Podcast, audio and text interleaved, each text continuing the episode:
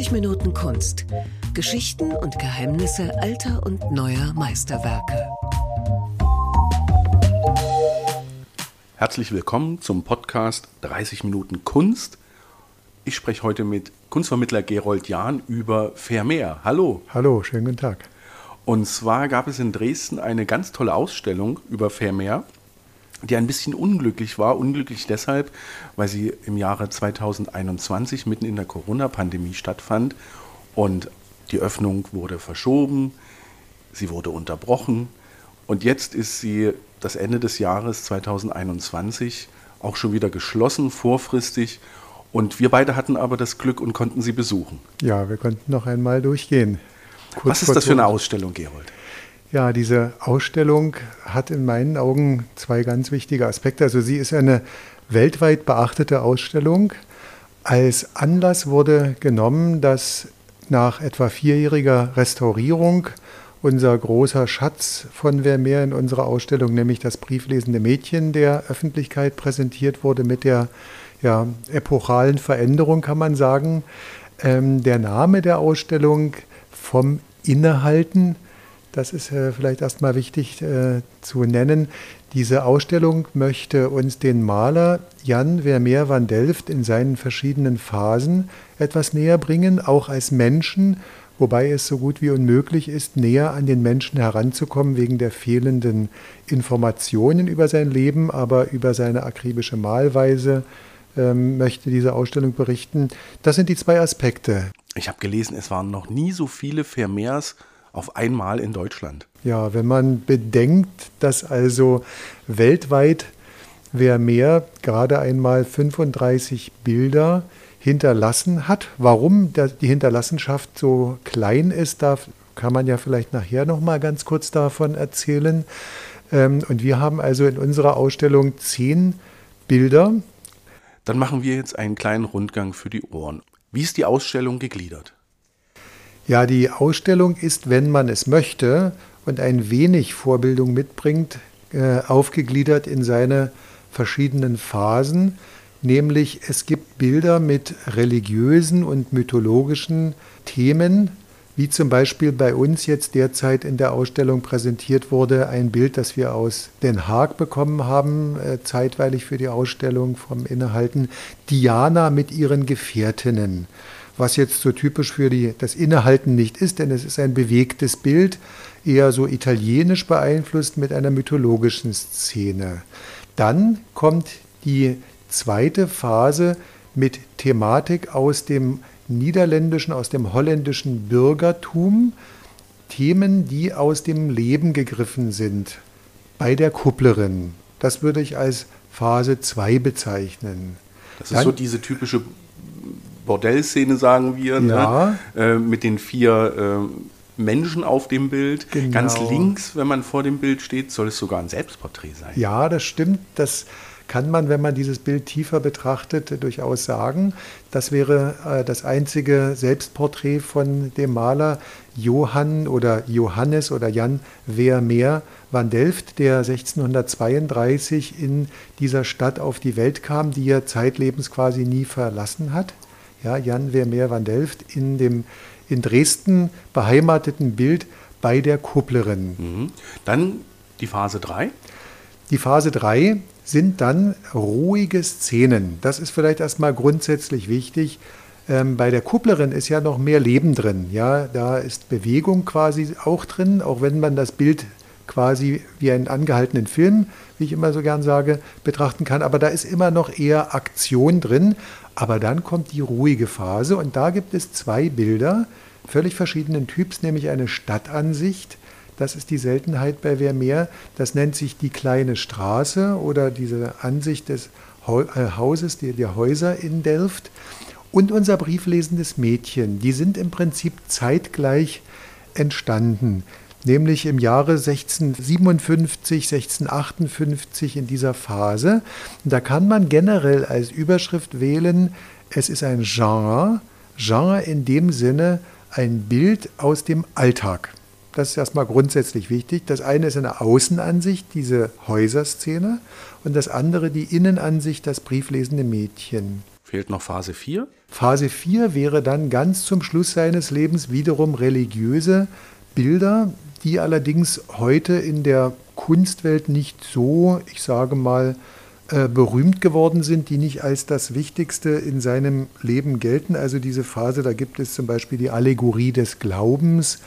Äh, darauf aber legt unsere Ausstellung jetzt nicht den Schwerpunkt, sondern ja, den Schwerpunkt, der Schwerpunkt liegt eindeutig auf unserem brieflesenden Mädchen und Bildern aus dieser Phase, die quasi sein goldenes Zeitalter darstellen, eine Phase von so ungefähr 17, 18 Jahren. Ich wollte gerade sagen, jemand, selbst jemand, der nicht Vermeer kennt, aber diese Bilder sind so, finde ich, so typisch für ihn. Ja, also die typischen Bilder, was die Welt kennt, nicht zuletzt durch diesen Roman der Schriftstellerin äh, Tracy Chevalier, Das Mädchen mit dem Perlenohrring. Darauf basierend ist ja ein Film gemacht worden, ein Kinofilm, der weltberühmt geworden ist mit Scarlett Johansson in der Hauptrolle. Und äh, deswegen, das ist so diese typische Phase von Vermeer, ein Zimmer zu zeigen, in dem meist das Licht von links nach rechts einfällt, in fast allen Fällen mit einem geöffneten Fenster. Ein Stil, der im Prinzip als ob ein Film angehalten worden sei. Meistens sind es junge Damen, vertieft in einer sehr intimen Szene wie dem Brieflesen zum Beispiel oder dem Abwägen von Perlen oder anderen Materialien oder dem Betrachten einer Perlenkette also junge Frauen in sehr entspannter und ruhiger Pose. Wir werden Augenzeugen dieses einen Augenblicks in ihrem Leben. Die Bilder von Jan Vermeer van Delft, genau wie seiner Zeitgenossen, seiner Landsleute, sind übrigens ähm, auch durchsetzt von äh, moralischen Symbolen, ja, die uns heute auf den ersten Blick gar nichts sagen. Es spielt eine Rolle, ob dort irgendwie ein Amor mit einem Fuß auf eine Maske tritt, zum Beispiel, wie jetzt ja in unserem brieflesenden Mädchen entdeckt. Äh, das heißt, es gibt bei Vermeer eine Vermantelung von Themen aus dem Alltag, die etwas den damals lebenden Menschen moralisch bedeuteten. Es gab dann sogar kleine Büchlein, es gab dafür einen richtigen Markt, einen holländischen Markt, dass man Büchlein kaufen konnte, in denen zum Beispiel beschrieben wird, wenn ein Amor eine Karte hochhebt, was ist dann darin zu verstehen, darunter zu verstehen. Also ein, diese Ausstellung und die Bilder von Vermeer führen uns in deren Gedankenwelt. Ich habe das gelesen, dass es zu der Zeit ja schon fast ein bisschen ein Sport war, diese Rätsel zu entschlüsseln. Ja, das stimmt. Also wenn man etwas auf sich hielt, dann konnte man in den Bildern gewisse Symbolik entschlüsseln, entmänteln oder enthüllen und damit natürlich vor seinen Zeitgenossen, man hatte ein Konversationsthema, man konnte seine eigene Bildung zeigen. Die Bilder von Vermeer, die wir heute eben Genrebilder nennen, so französisch ausgesprochen, diese Bilder führen uns in das, ich sage mal, ordentliche, wohlhabende Bürgertum. Es sind keine aus der ganz hohen Gesellschaft, es sind aber auch keine raufenden Bauernszenen aus irgendeiner Kneipe wie bei anderen, sondern bei Vermeer gibt es eben das ordentlich wohl situierte, anständige Bürgertum, das etwas auf sich hält. Welche Bilder haben wir uns für den Podcast ausgesucht, auf die wir näher eingehen? Fangen wir doch mit dem ersten an. Ja, also das ist diese Szene seiner geliebten Stadt Delft. Das ist das äh, sogenannte kleine, die kleine Straße äh, ein relativ frühes Werk ja eigentlich noch. Ähm, es gibt weltweit nur zwei Werke. Also wir wissen heute, dass es von diesem Delft eine kleine Serie gibt. Ähm, Vermeer hat äh, dieses Haus gegenüber seinem eigenen Wohnhaus übrigens hier dargestellt. Ja, dieses, äh, dieses Bild, die kleine Straße oder die Häuseransicht in Delft aus dem Jahre 1658 ähm, ist ein relativ kleines Bild, vielleicht zur Verdeutlichung 53,5 mal 44 Zentimeter. Es hängt ähm, gewöhnlich im Amsterdamer Reichsmuseum. Ähm, dieses ist also das erste Bild aus der kleinen Serie. Dann gibt es ein Bild mit schon mehr Häusern und einer weiteren Gasse. Dieses Bild aber ist verloren gegangen. Keiner weiß warum. Und dann gibt es weltberühmt dann dieses Bild von Delft vom anderen Flussufer bzw. vom anderen Ufer des Wassers und man schaut auf die Stadt eher aus der Ferne und es ist ähm, dieses wunderbare, dieses wunderbare äh, Schweben, dass also das Schiff anzuhalten scheint, die Wellen in dem Augenblick gestoppt sind. Er zeigt uns seine stille Stadt aus der Ferne in, ja, in akribischer, in präziser Form.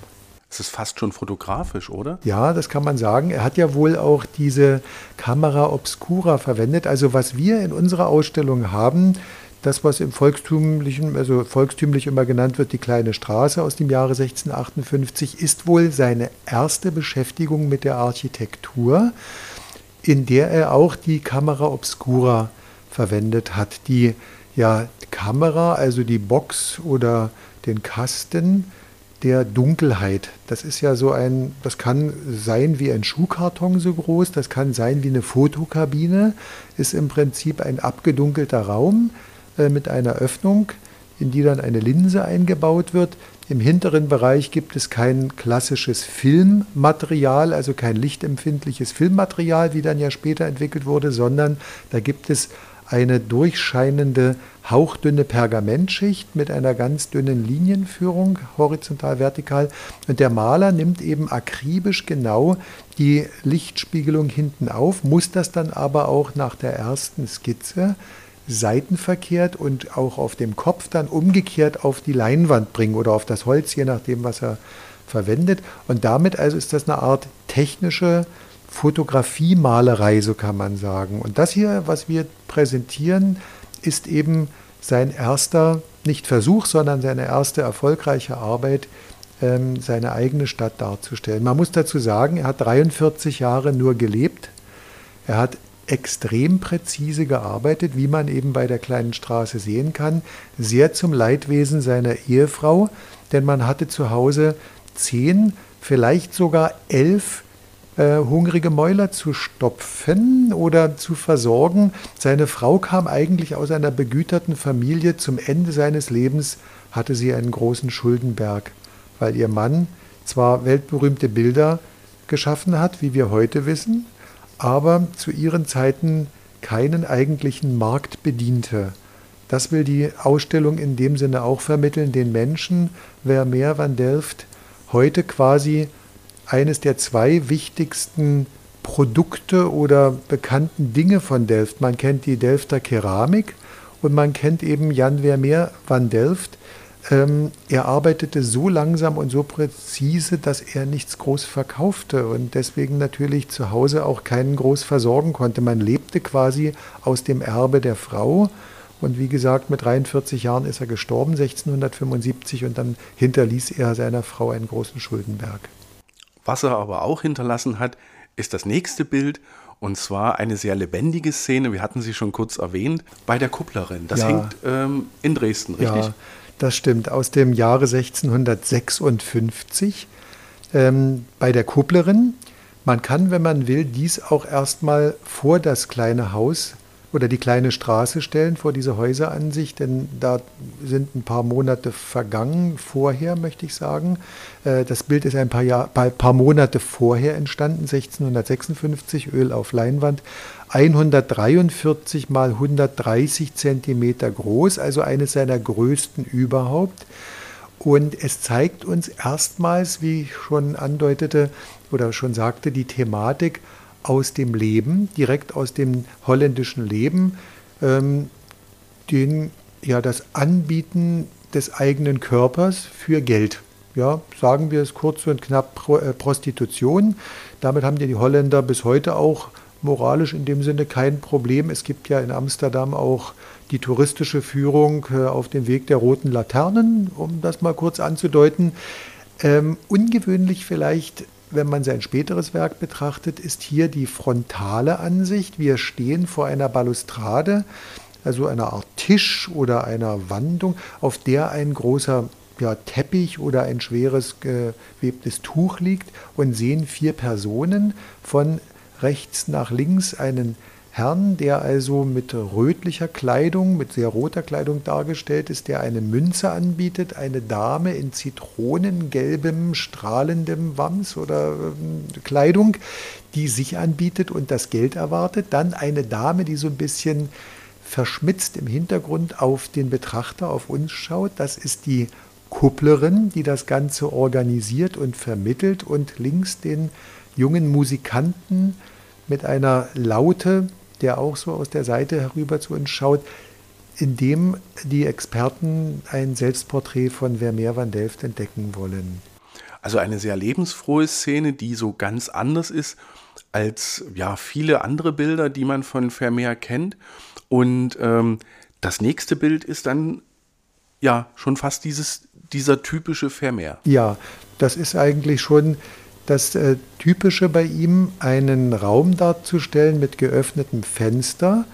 Die Behandlung des Lichtes einfach nur fantastisch, wenn man in unserer Ausstellung vergleicht mit anderen Malern, eben Peter de Hoch oder Gabriel Mezzo oder äh, Gerard Terborch, dann sieht man äh, die fantastische Behandlung des Lichtes bei Vermeer van Delft. Es ist jetzt gerade nach der Restaurierung auch das brieflesende Mädchen einfach nur ein strahlender Glanz der Farben und doch dabei kühl distanziert gehalten, so kann man sagen, ruhig distanziert und kühl gehalten. Also ein Mädchen, eine junge Frau beim damals sehr beliebten Brieflesen. Dieses Thema ist ja in der holländischen Malerei eines der Lieblingsthemen, nämlich das Schreiben einer Nachricht, dann das äh, Versiegeln, dieses Geheimnis weiterzusenden und eben äh, zu öffnen und dann dieses Geheimnis zu erfahren. Ähm, Briefe schreiben, es gibt ja auch zum Vergleich in der Ausstellung einen Briefschreiber und so weiter. Also man kann das Briefschreiben, das Brieföffnen in mehreren Bildern sehen. Jetzt sieht man bei Vermeer viele Szenen, wo Menschen Briefe lesen, Briefe öffnen, Briefe schreiben. Weiß man, warum das so ist? Ich denke einmal, die Holländer sind ja eine der führenden Seefahrernationen, ähm, sind dominiert vom Bürgertum, nicht vom Adel. Und ähm, man möchte in diesen bürgerlichen Kreisen ähm, miteinander kommunizieren über die Ferne der Welt, über die Weltmeere hinweg. Und es war damals die einzige Möglichkeit, nicht über Seefunk oder wie heute über E-Mails oder WhatsApp zu kommunizieren in Sekundenschnelle, sondern es dauerte Tage, es dauerte Wochen, bis man mit dem Liebsten auf hoher See irgendwo in einem fernen Land vielleicht mal Kontakt hatte. Und dieser Moment ist natürlich ein atemberaubender Moment, denn Holland entdeckt die Welt, Holland beherrscht die Welt. Und ja, deswegen also die kurze Antwort vielleicht durch die Seefahrt durch das Versenden von Nachrichten in unendlich weite Fernen war das eine ganz große Faszination, die ähm, dann auch in der Malerei ihren Ausdruck findet. Die Werke, die ausgestellt sind, oder manche Werke, die ähneln sich. Das nächste ist auch so, geht in die Richtung Fenster, Licht und dann ist eine Szenerie und äh, es wird getrunken. Ja, ich denke, du spielst, oder spielst jetzt an auf das Bild äh, Das Mädchen mit dem Weinglas, das also dann von der Geschichte ein kleiner weiterer Schritt ist, im Prinzip ein Jahr später, so vermuten die Experten 1658. Es befindet sich im Besitz des äh, Herzog Anton Ulrich Museums in Braunschweig. Ja, ist also eines der sechs Bilder, die es in Deutschland im Original zu sehen gibt, das Mädchen mit dem Weinglas. Und du hast recht, es ist also eine Szene in einem Raum, in den wir hineinschauen. Wir werden Augenzeugen einer, äh, eines Augenblickes, dass ein junges Mädchen ein Weinglas in, einer, in seiner Hand hält und in Begleitung mehr oder weniger zweier Männer ist wo man wunderbar hineininterpretieren kann, was diese Männer eigentlich machen. Also das Typische, was du sagst, es ist ein Fenster. Ähm, von linker Hand äh, fällt das Licht hinein auf dieses Mädchen, das uns, so meinen manche Experten, ein wenig einfältig als Betrachter ähm, zulächelt, vielleicht ein wenig unsicher, was es jetzt im nächsten Augenblick machen soll. Denn ein junger Mann steht hinter diesem jungen Mädchen mit galanter Geste, ähm, scheint er sie zum Trinken zu ermuntern. Er hält seine Hand in Richtung Weinglas oder scheint dieses Weinglas zu stützen. Und dann gibt es noch einen zweiten jungen Herrn oder vielleicht schon gar nicht mehr so jungen Herrn, der sitzt im hinteren Bereich an einem Tisch und äh, ist wohl vom Alkohol schon so benebelt, dass er gar nicht mehr dem Geschehen so richtig folgen kann. Darüber gibt es übrigens das bei Vermeer van Delft sehr beliebte Bild im Bilde.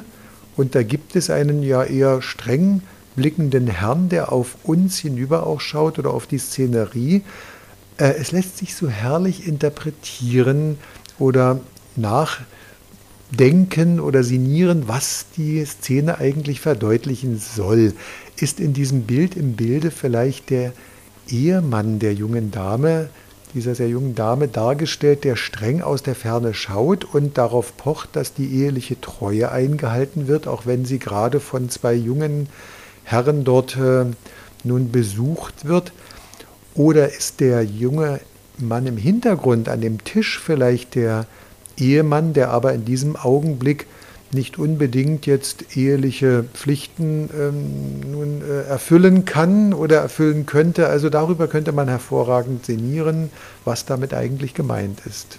Das ist auch wieder typisch Vermeer. Man hat eine ganze Menge, ja, man, man entdeckt immer eine ganze Menge. Auch Bild im Bild ist, äh, glaube ich, hattest du schon erwähnt, ist so typisch ja. für ihn. Und ähm, worauf man noch achten sollte, hattest du vorhin schon gesagt, es gibt immer so äh, Gegenstände oder es gibt äh, Handlungen, die etwas bedeuten. Ist das bei dem Bild auch so?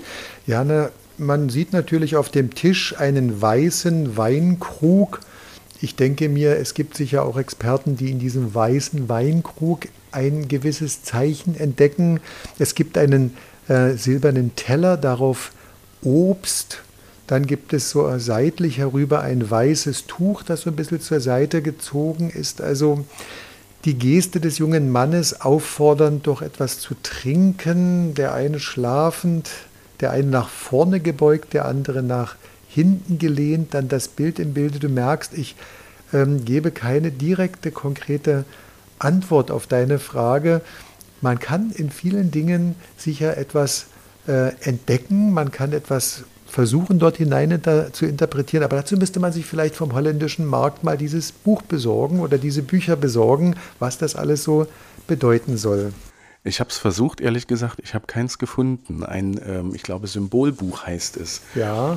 Dann lass uns doch weitergehen. Wir haben noch ein Bild und zwar ist das, ja, eine Virginalspielerin. Jetzt bitte gleich am Anfang kurz erklären, was ist ein Virginal? Ein Virginal ist so eine Art, ja, ich denke Cembalo könnte man sagen oder Spinette, also ein Tasteninstrument. ein Tasteninstrument, das äh, damals gerade sehr in Mode war in den Niederlanden, das also sehr ähm, eine sehr sanfte, leichte Melodie vermittelt. Äh, die Musik spielt ja bei den Holländern ebenfalls eine große Rolle, auch in der Malerei. Ja, es gibt ja auch eine eine sitzende Virginalspielerin, dann das Bild das Konzert, das bei uns eben ausgestellt wird äh, bei dieser Ausstellung. Demzufolge, also ein Virginal ist eine Art, ein Tasteninstrument, das damals vor allem bei der Damenwelt sehr gerne gespielt wurde. Und das ist auch in dem Bild zu sehen? Das ist äh, in dem Bild aus dem Jahre 1670, 1671 zu sehen. Es stammt aus der National Gallery von London ja, und ist eben für unsere Ausstellung hier als ganz wichtiger Punkt ähm, für unsere Ausstellung entliehen worden. Dies Bild, wenn man jetzt die Jahreszahl anschaut, verkörpert schon seine späte, sein spätes Leben. Er wusste natürlich nicht, dass er nur bis zum Jahre 1675 leben wird. Also es ist so zwei, drei Jahre vor seinem Lebensende entstanden. Es ist auch ein typisches Bild dieser Innenansicht eines Raumes, in dem gerade eben eine Aktivität passierte, die aber urplötzlich gestoppt ist und äh, eine leise und auch entspannte Atmosphäre vermittelt vom Innehalten. Was ist das Besondere an dem Bild der Virginalspielerin? Diese Virginalspielerin verkörpert in dem Sinne gar nichts ganz speziell Besonderes. Es ist wieder ein Beispiel für eine intime Szene, eine Innenansicht in einem häuslichen ja, einem Moment des häuslichen Lebens in der, ich sage mal, guten bürgerlichen Gesellschaft. Wir sehen wieder ganz typisch, dass es eine junge Frau ist in ihrem privaten Moment, äh, in ihrer häuslichen Umgebung und was das Besondere wieder ist, Gelassenheit, würde ich sagen. Also die junge Dame steht ganz gelassen.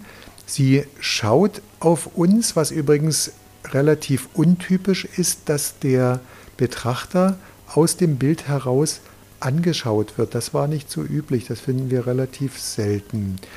Häufig finden wir, wie gesagt, dieses Tasteninstrument, dieses Virginal. Wenn wir die Dame anschauen, wir sehen ein elegantes Kleid, wir sehen ein blaues Mieder, wir sehen bei ihrem gelben Kleid die damals sehr modischen Puffärmel. Ähm, wir sehen ihren Schmuck, also Perlen zum Beispiel. Ähm, ihr, ihre Frisur ist eine Art Hochsteckfrisur mit Locken, die ihr teilweise in die Stirn fallen. Wenn wir das Zimmer anschauen, wir sehen, dass es ein Zimmer einer recht begüterten Familie sein muss. Wir sehen den perfekt dargestellten schwarzen und weißen Marmor, diese Marmorfliesen. Ja, wie gesagt, sie vermitteln uns doch den Eindruck von Wohlstand und wieder von links fällt also kühles Licht durch ein Fenster. Schauen wir das Bild näher an. Man kann sich das Bild ja auch im Internet einmal hochladen. Die Detail die Detailtreue von Vermeer ist einfach nur fantastisch. Das ist also, das dauerte, das ähm, forderte stundenlange, tagelange, präziseste Arbeit, diese ganzen Details darzustellen. Ähm, ja, wir sehen übrigens im Hintergrund zwei Bilder. Da haben wir wieder das Thema, das auch wieder typisch und eben auch speziell. Wir sehen hier mal zwei Bilder mit einer Landschaft und wir sehen einen Amor. Aha, genau wie im Dresdner Bild, brieflesendes Mädchen am offenen Fenster. Wir sehen einen Amor, hier in unserem Bilde übrigens mit erhobener Spielkarte. Und es soll da auch eine Erläuterung dazu geben in einem Buch eben aus dem äh, Niederländischen, aus dem Holländischen, dass also diese Spielkarte etwas zu bedeuten hat, eben für die Liebe, für die Darstellung der Liebe. So eine Art Glücksspiel der Liebe. Ja, wir können da die Interpretation hineinbringen, das Glücksspiel in der Liebe. Hier soll es eben sein, die Liebe zu einem einzigen Manne, dass man also nicht wie beim Spiel die Karten verteilt auf mehrere, sondern einen einzigen nur in seinem Blick hat. Das klingt gut. Ja. Was, mich bei, was mich bei Vermeer so fasziniert ist, man hat so wie bei einem Foto fast, man guckt 200, 300 Jahre zurück und sieht so eine Alltagsszene. Ja, das ist das Fantastische. Interessant für uns heute, wir mögen es kaum glauben, dass aber unser berühmter August der Starke und auch sein sehr, sehr kunstsinniger Sohn, dem wir ja so viel verdanken, dass die einen Vermeer überhaupt nicht kannten. Dieser Mann war nach seinem Tode vergessen. Den gab es nicht. Also es gab seine Bilder irgendwo, aber es gab Vermeer nicht auf dem internationalen Markt. Davon spricht auch Bände im Prinzip, dass unser heutiges Schätzchen hier, dieses brieflesende Mädchen am offenen Fenster, eigentlich als Draufgabe, als kostenlose Zugabe die Dresdner Sammlung erreichte. Darüber kann man ja etwas Ach lesen. Nee. Ja, man glaubte, es ging um einen Ankauf von Bildern. Wichtige Bilder waren von Tizian damals, aber man glaubte, dies sei wohl ein Rembrandt mit einem jungen Frauenzimmerchen, das dort eben einen Brief liest. Erst im 19. Jahrhundert ist dieses Bild dann letztendlich nach meinem Wissen 1862 überhaupt dann endgültig als ein Vermeer definiert worden, äh, nachgewiesen worden. Da, also das zeigt uns, dieser Vermeer war früher unbekannt, er ist erst im 19. Jahrhundert bekannt geworden ähm, und dann eben weltberühmt, kann man sagen. Heute, wenn wir so wollen, ist Vermeer van Delft der zweitberühmteste, ähm, kann man berühmt übrigens steigern, ja, berühmt noch berühmter. Er ist der zweitberühmteste nach Rembrandt aus seiner Heimat aus Holland. Weiß man, wer ihn so wiederentdeckt hat? Die Wiederentdeckung von Vermeer verdanken wir mehreren, aber an der Spitze nach meiner Kenntnis ist ein französischer Journalist und Kunstkenner namens Théophile Bürger Touré. Der hat ihn erst eben im 19. Jahrhundert äh, überhaupt für die Welt wieder entdeckt. Dann mit der neuen Malerei der Expressionisten und der Impressionisten und so weiter sind dann die alten Meister, zu denen ja nun wer mehr zweifellos zählt, überhaupt erst wieder geschätzt worden auf dem Weltmarkt. Dann kommen wir mal zum, ja, zur Höhepunkt, zum Höhepunkt der Ausstellung, zum, nochmal zum brieflesenden Mädchen, ähm, was auch ganz am Ende beeindruckend dargestellt ist, in einem relativ dunklen Raum und dann leuchten einen schon diese, diese Farben an für eine kostenlose Dreingabe muss ich sagen, toll. Ja, wenn man überlegt, das Bild also erreichte Dresden, ohne dass man dafür extra Geld berechnete, ähm, wohlgemerkt, weil man glaubte, ja, das könnte ein Rembrandt sein. Ähm, Im 19. Jahrhundert erst diesem Vermeer zugeschrieben. Übrigens, dass wir von Vermeer so wenig haben auf der Welt, könnte auch daran liegen, dass in seiner Stadt es 1654 eine gewaltige Detonation gab, eine Katastrophe, die viele, viele Menschenleben forderte und wohl auch hunderte Kunstwerke vernichtet hat. Die halbe Stadt war von dieser gewaltigen Schwarzpulverdetonation betroffen. Ein geheim gehaltenes Depot explodierte. Angeblich hat man 150 Kilometer weiter auf der Insel Texel noch den, ähm, die Detonation ähm, hören können. Es soll da Augenzeugen oder Ohrenzeugen gegeben sein. Da kam wohl auch der Freund, der Zeitgenosse von Vermeer, Karel Fabricius, ums Leben, von dem wir heute nur wenig kennen. Überhaupt, wenn diese Detonation nicht gewesen wäre, wer weiß, wer weiß. Beim brieflesenden Mädchen weiß ich gar nicht so richtig, wo ich anfangen soll, dich zu fragen. Ist es vielleicht gut, wenn wir erstmal über diesen Vorher-Nachher-Effekt sprechen, weil das brieflesende Mädchen hat man jahrelang so gesehen wie einen typischen Vermeer, Fenster, Licht und eine weiße Wand. Ja, ich habe extra in Vorbereitung unserer, unseres heutigen Gesprächs noch einmal in meinen Unterlagen nachgeschaut und habe gefunden eine Kopie des äh, Jahrbuchs der staatlichen Kunstsammlungen Dresden aus dem Jahre 1978, 1979, Band 11 übrigens für die Experten. Ähm, das wird den Experten hier in Dresden sicher etwas sagen, denn damals hat man genau in diesem Augenblick durch Röntgenuntersuchungen diese Sensation festgestellt, dass ja hinter dem brieflesenden Mädchen an der Wand nicht nur eine Wand ist, eine äh, unbedeckte Wand oder unbe ungestaltete Wand, sondern durch Röntgenuntersuchungen nachgewiesen, dass es dort mal ein Bild gegeben haben muss mit einem stehenden Amor, mit einem Bogen in der Hand, mit Pfeilen, dass er übrigens mit seinen Füßen oder mit seinem Fuß auf einer Maske steht, das ist jetzt erst entdeckt worden vor kurzem, aber 1978, 79 ist also in diesem Jahrbuch der staatlichen Kunstsammlungen zu lesen, dass es hier sich um eines der wenigen äh, Bilder, Innenraumbilder von Vermeer handelt, die, wo die rückseitige Wand nicht mit einem Bild bereichert wurde. Wir wissen zwar schon, dass es da ein Bild gab, aber Vermeer hat wohl dieses Bild mit dem Amor übermalt im Prozess des Entstehens des Bildes, so glaubte man damals vor eben einigen Jahrzehnten noch. Man kannte also schon die Existenz von dem Amorbild, von dem Bild im Bilde, aber glaubte, dass wer mehr dieses Bild dann übermalt hat. Und man kann so schön lesen in diesem Jahrbuch der Kunstsammlungen, gerade diese Ruhe, ja, gerade die Ruhe dieser Fläche scheint uns ein wichtiges Element der Komposition zu sein. Das heißt, man glaubte, Vermeer hat das absichtlich gemacht, um Ruhe hineinzubringen und lobte das damals. Aber mit der Ruhe war es schnell vorbei, nämlich bevor die Ausstellung eröffnet wurde, hat man das Bild, den Amor oder Cupido, ja. wie er auch genannt wird, freigelegt. Warum? Ja.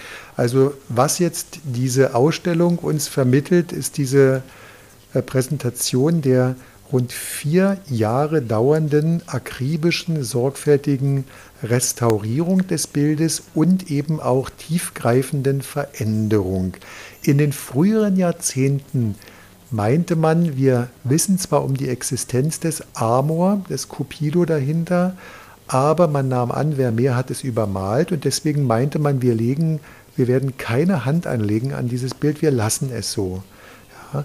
Und nun aber was im Ausland übrigens sehr gelobt wurde, dass die Dresdner staatlichen Kunstsammlungen ein internationales Team, unter anderem auch aus Amsterdam, äh, mit zu Rate gezogen haben. Untersuchungen haben eben dann neuerdings ergeben, dass zwischen der Fertigstellung des Bildes und der Übermalung der Wandfläche mehrere Jahrzehnte liegen müssen. Wer das möchte übrigens, dem empfehle ich diesen speziellen Film im Internet einmal abzurufen, der staatlichen Kunstsammlungen, ich glaube so ungefähr 20 Minuten lang. Da geht es um die ganzen Details der Restaurierung.